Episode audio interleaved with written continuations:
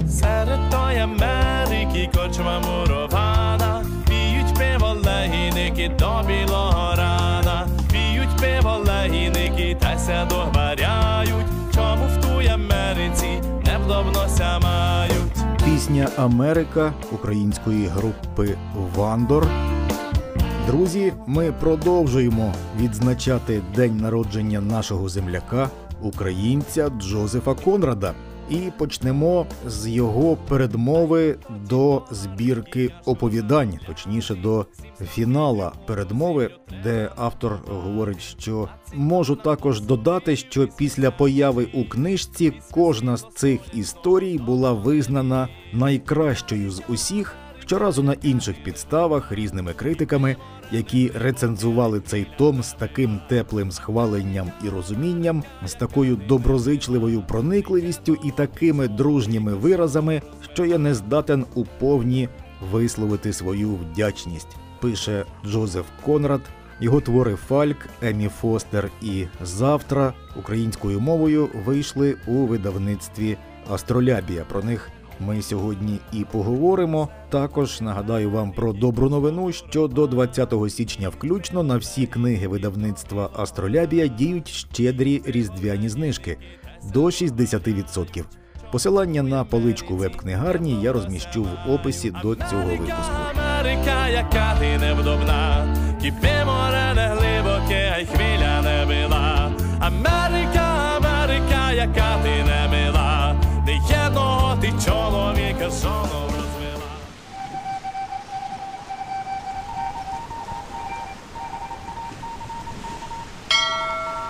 Це подкаст Радіо Астролябія. Всім привіт! Радий знову вітати на борту Олену Олір і продовжити наші конрадівські бесіди. Вітаю вас, пані Олено. Вітаю, пане Володимире. Тут е, я вище сказав про передмову самого автора Джозефа Конрада. Він одночасно і скромно, і належно дає оцінку своїм творам, і абсолютно справедливо він говорить, що кожен з критиків, які рецензували його твори, називали кожен з творів найкращим. І тут можна погодитися, що важко сказати, який з творів цієї збірки найкращий. Як українець, я би сказав, звісно, про твір Емі Фостер, але критики то оцінювали все це безвідносно. І якщо сказати про самі твори, я би звернувся по вашу допомогу, як їх можна загалом визначити.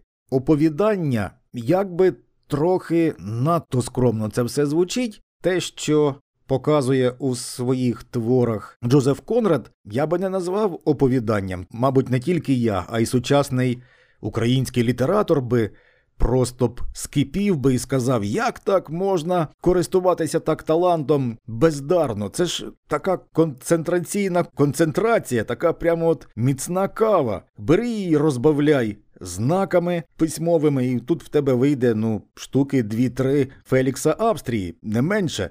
От. А тут дійсно за своїм обсягом доволі невеликі твори, але майстер настільки точно розставив письмові знаки, що ти не помічаєш, що ти читаєш невеличкий за обсягом твір. І мені тут зразу хочеться перейти до Емі Фостер, ясна річ, але почнемо по порядку з твору Фальк. Ще одна річ, можливо, не варто розкривати всього, що описує автор, але в передмові він сказав, що пишучи Фалька, я не мав на меті нікого шокувати.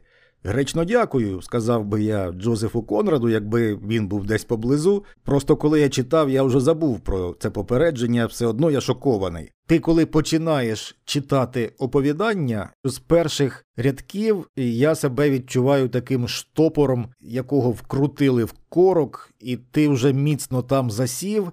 Тут ми можемо про кілька речей поговорити: і про майстерність самого Джозефа Конрада, яка не викликає взагалі заперечень, і про те, як його сприймали критики і редактори.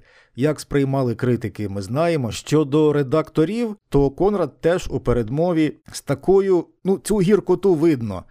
І він ніби з іронією говорить, але видно, що от мені редактор сказав, що ну кому це буде цікаво загалом. Дивись, оця ж твоя героїня нічого не говорить за весь твір, не сказала ні слова. А навіщо їй загалом щось говорити, якщо вже на початку Джозеф Конрад її описав настільки, що ну і говорити їй нічого не потрібно? Можливо, пане Володимире, ну мені передусім е, зрозуміла оця вдячність Конрада своїм критикам і от така вибачливість до того недолугого редактора, оскільки е, на початку свого літературного шляху е, та навіть е, цілих 15 років за спогадами Джозефа Конрада його критики просто не помічали. Тобто він не був розбещений увагою критиків, і тому кожен критичний відгук, тим паче позитивний, він сприймав з великою вдячністю. І справді щодо жанру, от ці три твори зібрані в цій збірці. Фальк, Емі Фостер і Завтра. Ну, В нашому розумінні це радше повісті, ніж оповідання, бо в англомовному світі, в англомовній літературі маємо таку градацію жанрів, сторі, от наше оповідання, і, власне, новел, роман. Тобто коротка проза і велика проза. А в нашій традиції е, літературознавчій, літературній, між цими жанрами ще притулився жанр під назвою повість. Тобто, в нашому розумінні це радше три повісті. І, власне, попри обмежений такий обсяг, Конрад розгортає в цих трьох повістях е, такі масштабні картини. Е, і змальовує своїх героїв надзвичайно опукло. Я згадувала в попередньому нашому подкасті оцей конрадівський метод. Він ніби скульптор, який підходить до брили свого матеріалу, наносить кілька штрихів, кілька карбів, потім відходить, е, оцінює свою роботу, потім ще штрих другий додає. Е, і от так він і різбить, скажімо, фалька. Фалька, капітана Фалька, головного героя першої повісти, от який настільки зрісся зі своїм е, судном, з тим буксиром, який він е, водить ем, по гирлу ріки, перевозячи вантажні кораблі власне, до моря. Десь у, Південно-Східній Азії настільки зрісся він зі своїм оцим буксиром, що нагадує кентавра. Буксир і його капітан, ніби одна істота, як людина кінь, так фальк це людина корабель.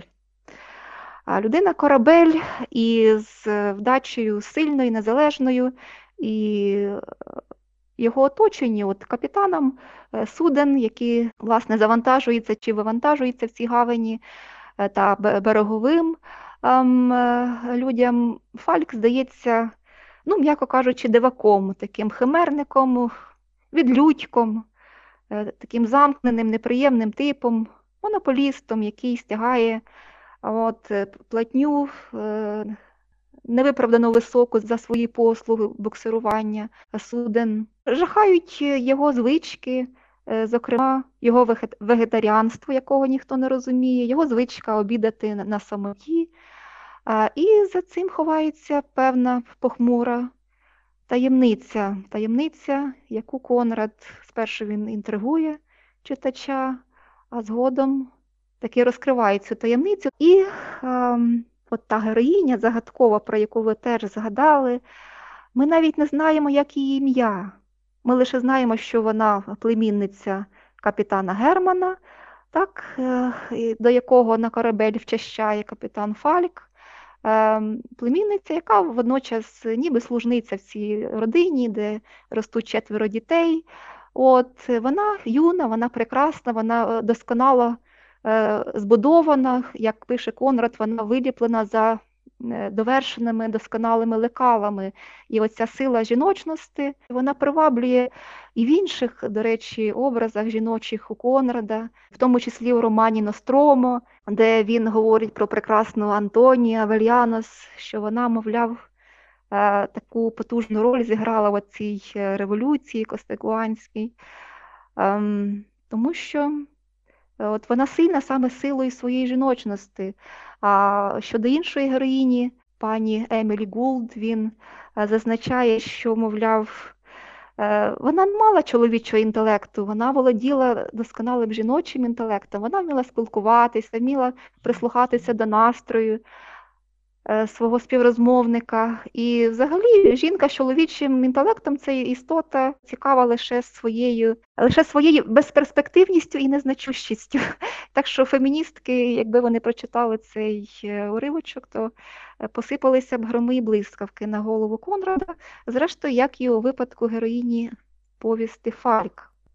Справді, вона не промовляє е, протягом цього твору ані слова, е, і сам Конрад у передмові це мотивує тим, що, мовляв, е, ну просто вона не має нагоди вступати в розмову або ж надто зворушена, надто схвильована, щоб сказати бодай слово. І, і ще можливо варто сказати про прикладність, про корисність цього твору. Сьогодні ми багато бачимо реклами. Надзвичайно багато нині друкується книг у жанрі нонфікшн, як бути ефективним менеджером. От мені здається, що окрім всього, окрім сюжету, ця книга ще непоганий такий посібник з менеджменту.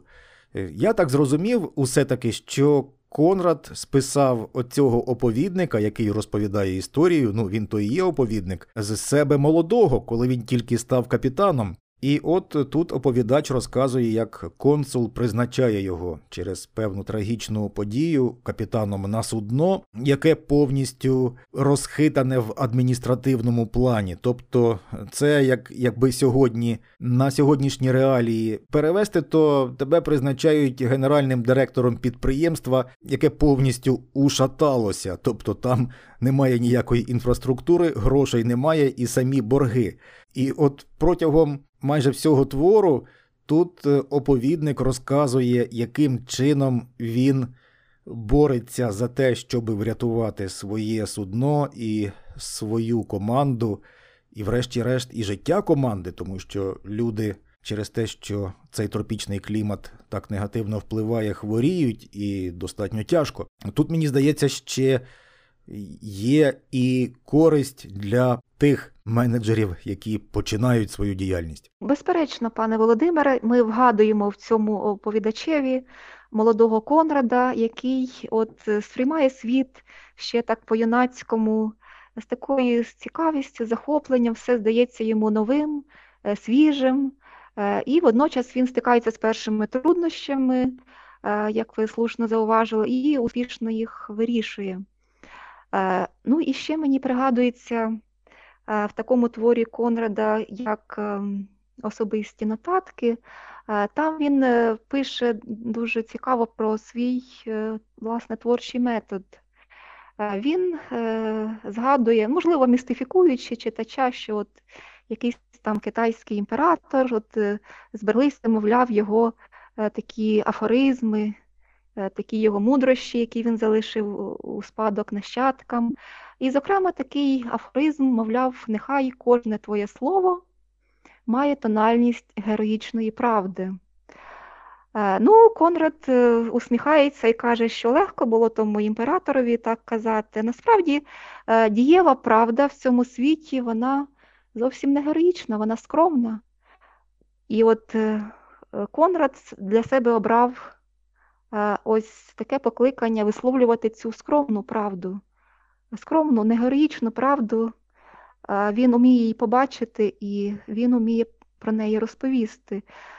І, власне, в сюжетах, скажімо, цих трьох повістей, про які ми говоримо, ніби і немає чогось такого аж надто особливого, якихось е, таких е, дуже витончених драм.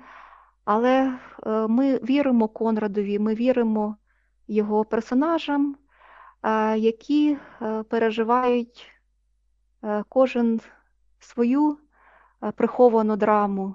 Кожен свою приховану драму, вона, можливо, не є якоюсь патетичною, якоюсь яскравою, показною, але її оця скромна правда, вона, вона вражає. Ще незважаючи на те, що ми отак трохи ніби згущуємо фарби, що от така от ситуація. Сам твір Фальк рясно так пронизаний гумором. Не скажу, що це прямо от моряцький гумор, це, скоріш за все, гумор авторський. Людина, котра пережила потрясіння ці всі життєві, вона з часом це все згадує з таким, з такою трохи іронією, коли оповідає іншим, щоб е, не так то, мабуть, і вжахнути своїх слухачів. І цей гумор теж надзвичайно майстерно розставлений в творі, коли ти. Вже читаєш і бачиш якісь напружені моменти, тут уже Конрад тобі трішки дає відпочити. Наприклад, ця ситуація з пошуком так званого лоцмана Джонсона, як вони його шукали. Потім, аж до моменту, коли наша чортопхайка зупинилась, і констебль вистрибнув з неї, не попрощавшись, він лаявся собі під ніс безупинно, страхітливо бурмочучи розгорнуті змістовні солдатські прокляття, у порівнянні з якими лайка найбрутальнішого моряка дитячий лепет. А як ми знаємо, лаятися Джозеф Конрад умів надзвичайно майстерно. Тому тут ми бачимо одночасно і життєвий досвід, і гумор. Е, безперечно, пане Володимире, і навіть е, Конрад е, пише про море. От дуже образно він взагалі пише про море, і, зокрема, каже, що море воно і трагічне, і комічне водночас. Воно і жахливе, і воно населене людьми і підкорене залізній необхідності. Ось те море, де вершаться трагедії і відбуваються якісь анекдотичні історії.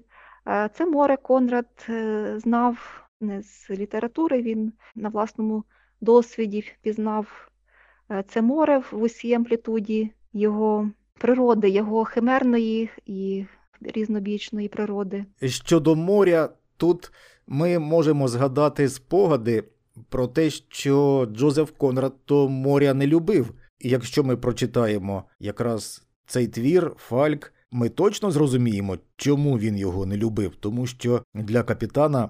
Там нема чого любити. Суцільні проблеми і суцільні трагедії. Хай з яким не яким гумором говорить про це Джозеф Конрад, але він все ж таки усе життя прагнув затишку і життя на суходолі в спокої. Мені здається, що от якраз в цьому творі, у творі Фальк, ці свої прагнення і бажання певним чином Джозеф Конрад і вихлюпує. Він це перекладає на свого такого якби приятеля або колегу, або просто знайомого теж капітана, якого звати Герман, німця, до якого він заходить в гості, щоб просто не бачити оцих всіх жахіть на своєму судні, що там робиться. Цей безлад, який неможливо впорядкувати. І цей Герман, що найдивніше, живе в такому затишку, де є вазони з квітами, там живе його сім'я, діти, ця ж племінниця, і Такого корабля автор не бачив ніколи в житті. Це уособлення просто ідеалу. Але в цьому ідеалі Герман говорить скрушно, що я хочу повернутися на суходіл, корабель продати і жити собі спокійно, десь там, нарешті, не ходити в ці всі рейси. Тут мені здається, що ми бачимо вже мрію самого Конрада, ще Конрада молодого нарешті десь зупинитися і не мати цих всіх пригод, які здаються нам, читачам на суходолі романтичними. Е, так, пане Володимире, і не випадково оце е, судно, е, яке водить капітан Герман, Конрад порівнює з домівкою. От Він називає, що от назва цього корабля Діана, але Діана не Ефеська, а Бременська за назвою німецького міста. Е, і називає е, цю Діану найцнотливішим з усіх старих суден, які він тільки бачив.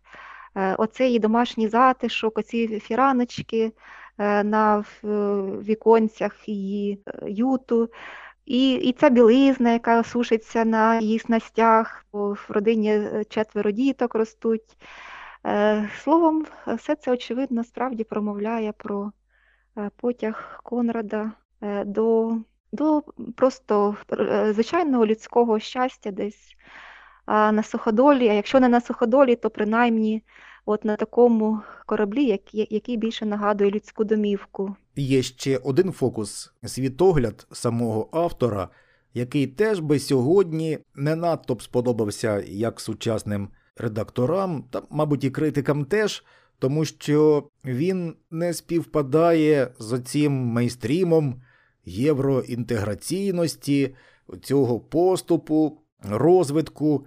Ми бачимо таку якусь модель цивілізації, яка занепадає в цьому закутку, якомусь азійському порті, де кожен кожному ворог, ніби вони там в меншості ці люди із великого білого світу, білої цивілізації, але вони кожен до кожного ставляться не те, що по конкурентному, а вороже, підступно, з якимось таким глумом, я би сказав. Я тут теж бачу, що цього всього Джозеф Конрад не сприймає, не сприймає як шляхтич, і, очевидно, як ми знаємо, теж як і монархіст.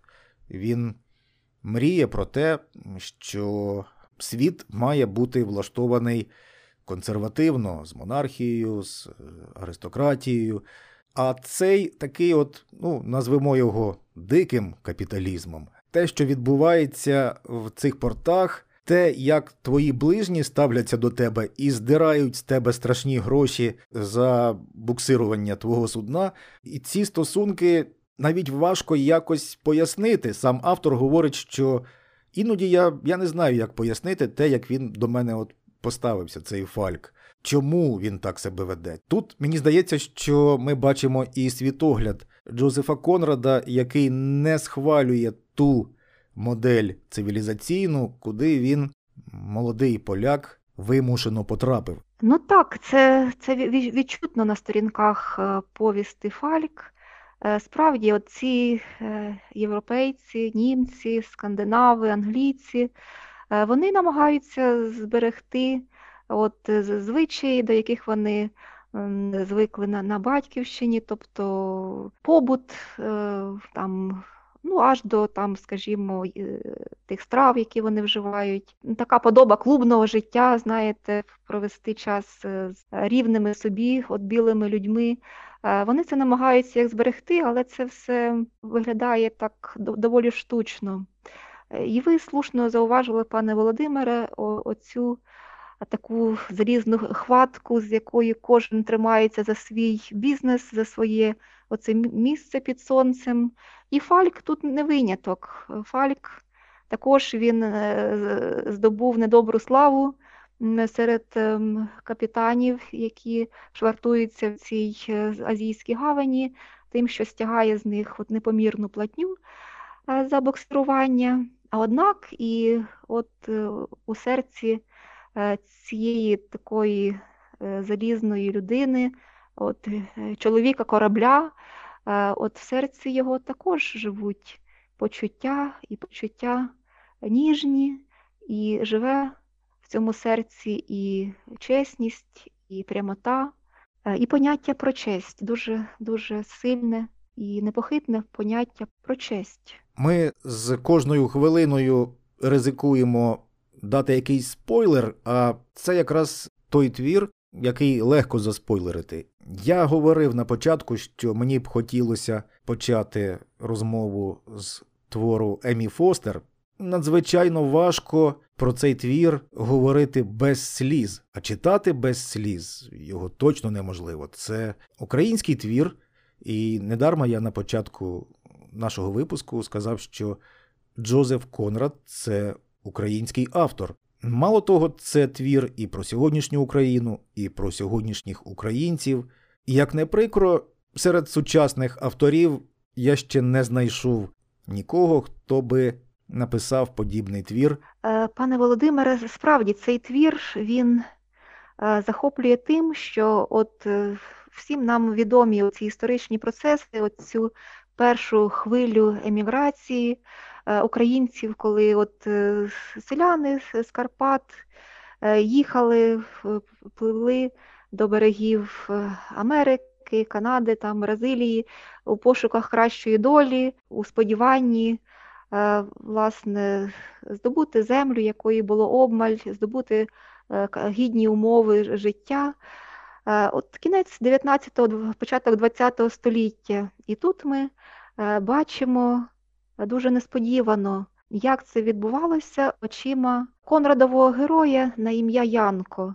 Конрадів герой, який десь, е, очевидно, е, жив в Карпатах. Ось він був серед тих тієї маси е, селян, які без знання мови, не уявляючи, куди вони рушають, вони е, збирали там останні свої заощадження, можливо, там продавали шматок поля, як е, батько нашого героя, там корівчину, конячину, е, щоб самому поїхати чи там сина, синів відправити за океан.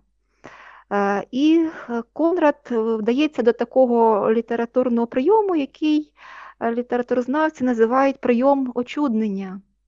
Е, тобто очима цього Янка е, він бачить отих ем, тих е, урядників, урядовців, які приїздять до цього забитого глухого карпатського села, от, які там записують усіх охочих, охочих їхати в Америку, де там платять в день 3 долари.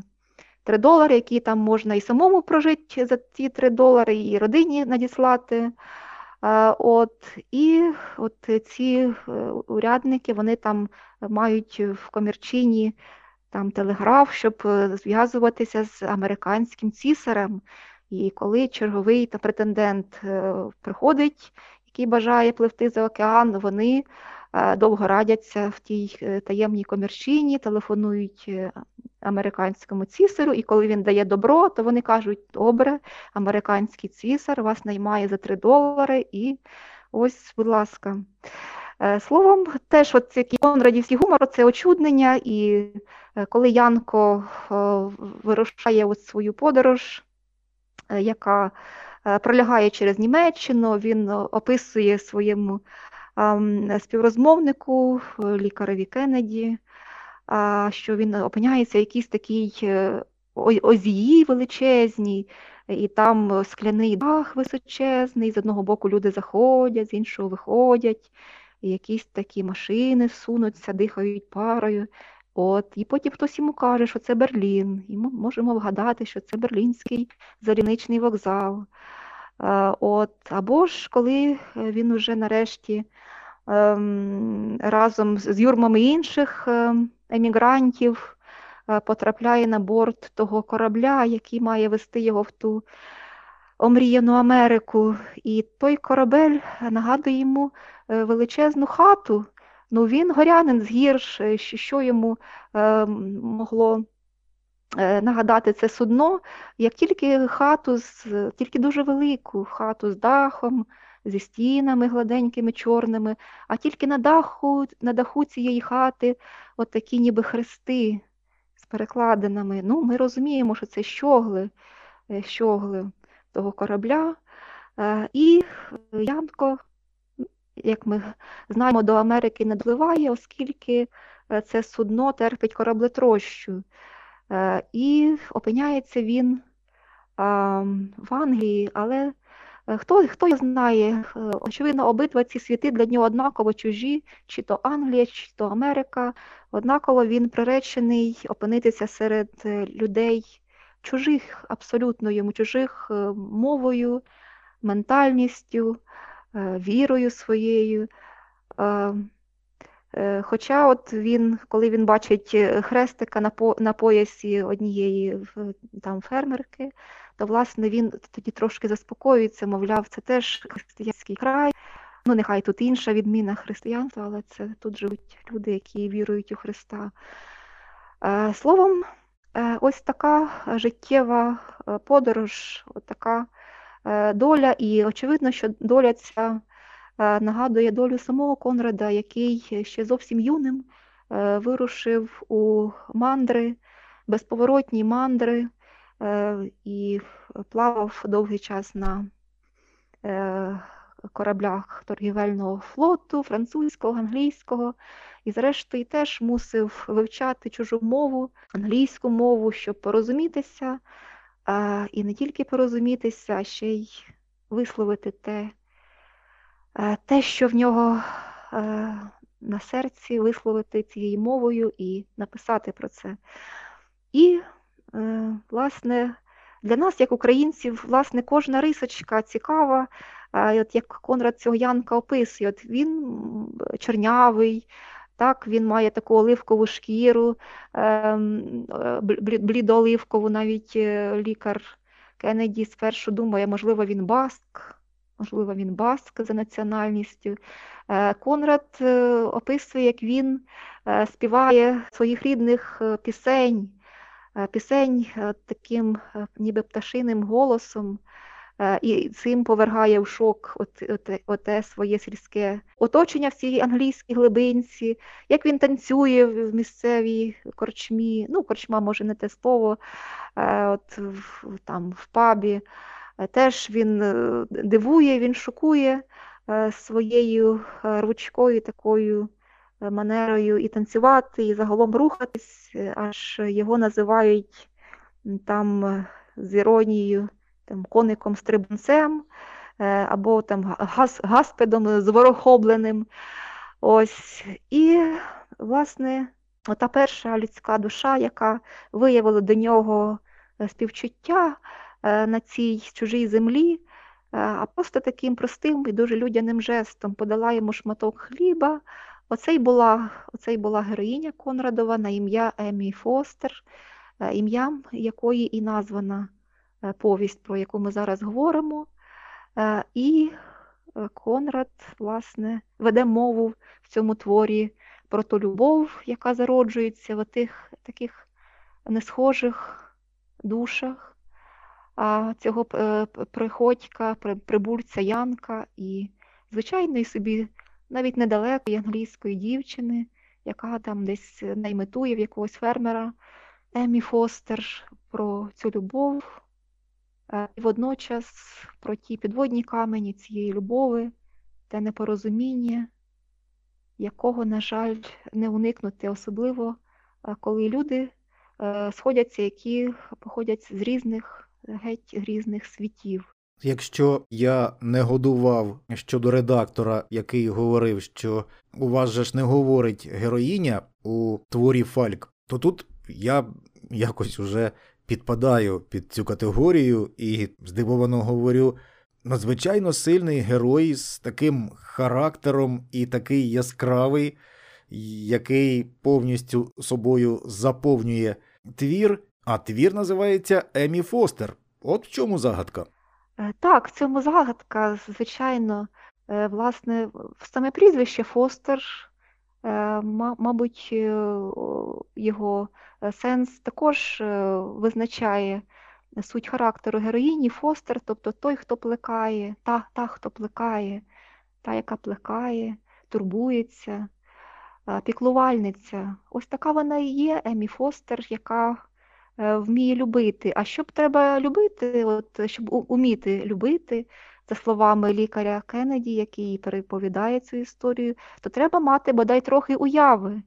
І от Емі при, при всій такій ніби недалекості, простоті, вона має досить уяви, щоб закохатися от оцього е, такого незрозумілого, е, такого чужого прибульця з чужою мовою, який молиться вечорами своєю чужою мовою, який співає оцих пісень е, незрозумілих який свого сина, який в них народжується, теж намагається цих молитов і пісень навчити.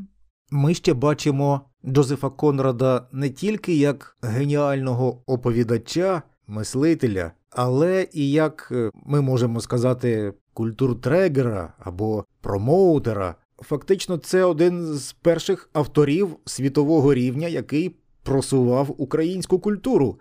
Як і скільки разів сказано в творі Емі Фостер, що от його мова була така мелодійна, а пісні такі мелодійні, і ця мелодійна мова і ну, яка не подобалася місцевим, але на цій мелодійності постійно автор наголошує. І, звісно, що з маличку Джозеф Конрад, який народився і виріс в Україні, він чув українську, і він це все всотував і чудово знав цю мелодику. Так, безперечно, це ця, е, ці подробиці для нас дуже близькі.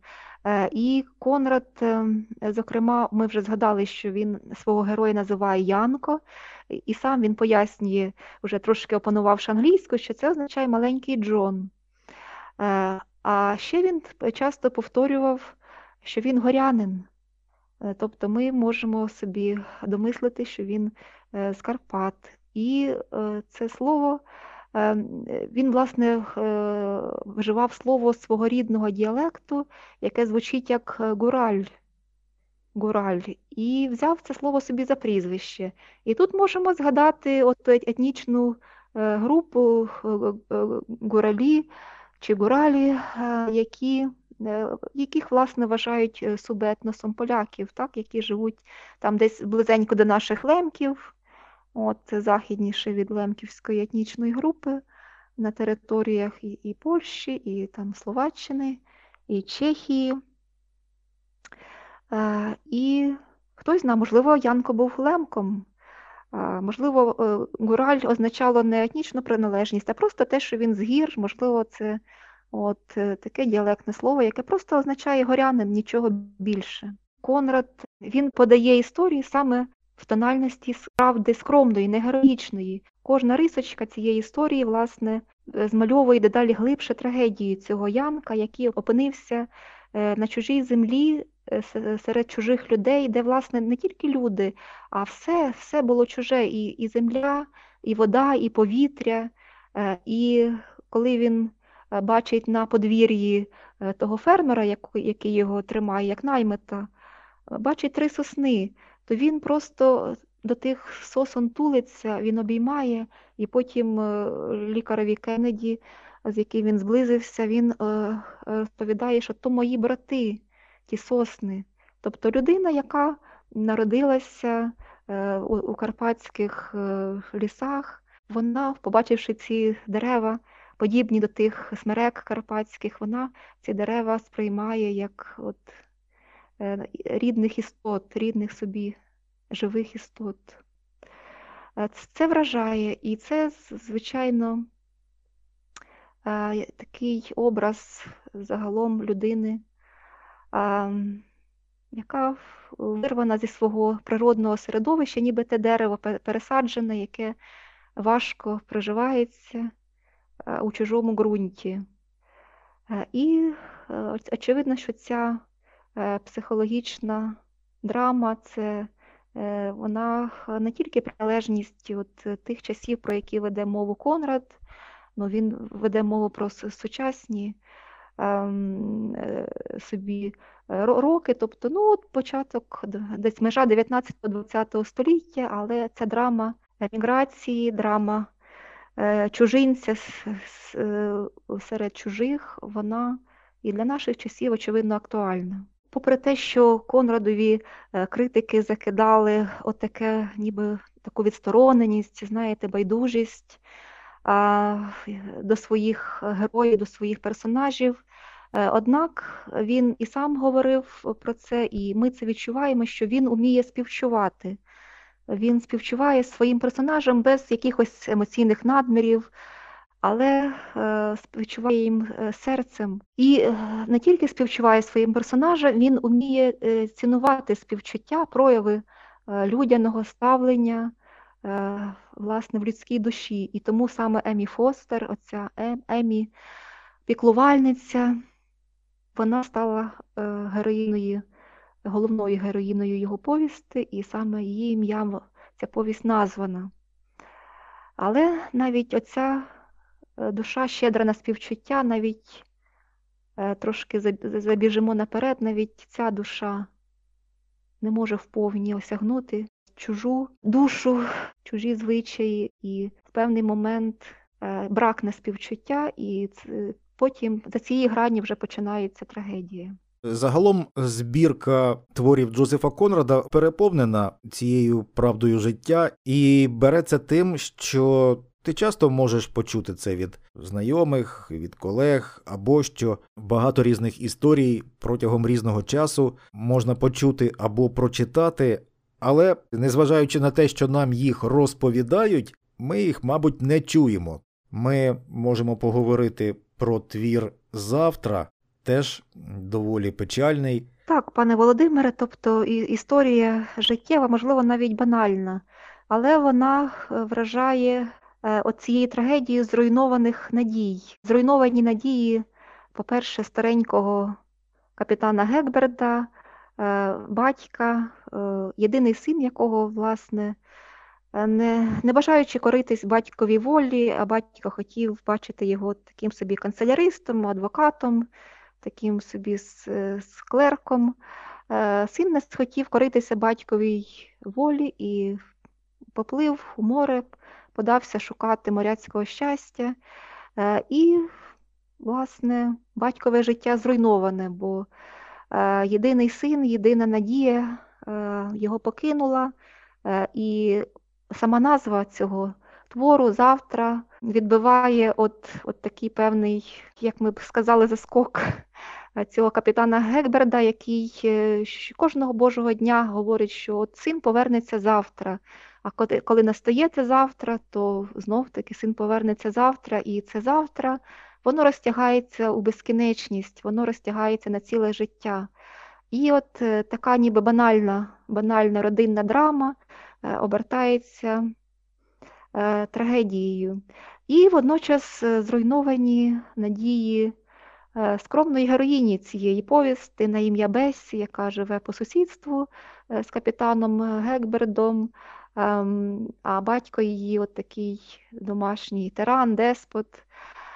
Е, і Гекберт обирає Бесі от собі за невістку. Він собі вимріє плани, що повернеться його син Гаррі і одружиться з Бесі. І, відповідно, і Бесі починає на це сподіватися, плекати такі надії. Е, однак е, ці надії е, зруйновані так само, як і надії батькові. І наприкінці твору Бесі повертається до свого батьківського дому, ніби входячи в портал такого домашнього пекла. Тільки що там немає таблички з написом, мовляв, залиште всі надії.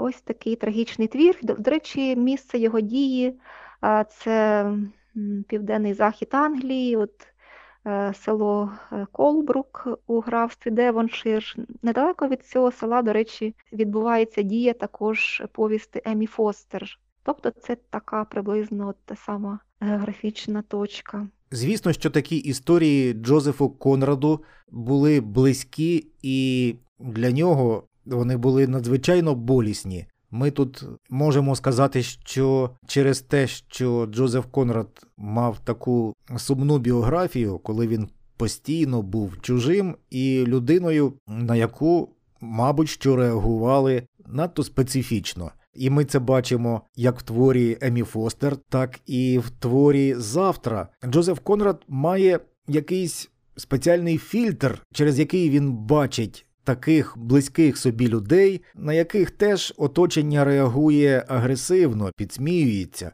Мається на увазі не тільки емігрант, який не знає загалом англійської, або якщо її і вивчить, то говорить з акцентом і все одно всім є чужим.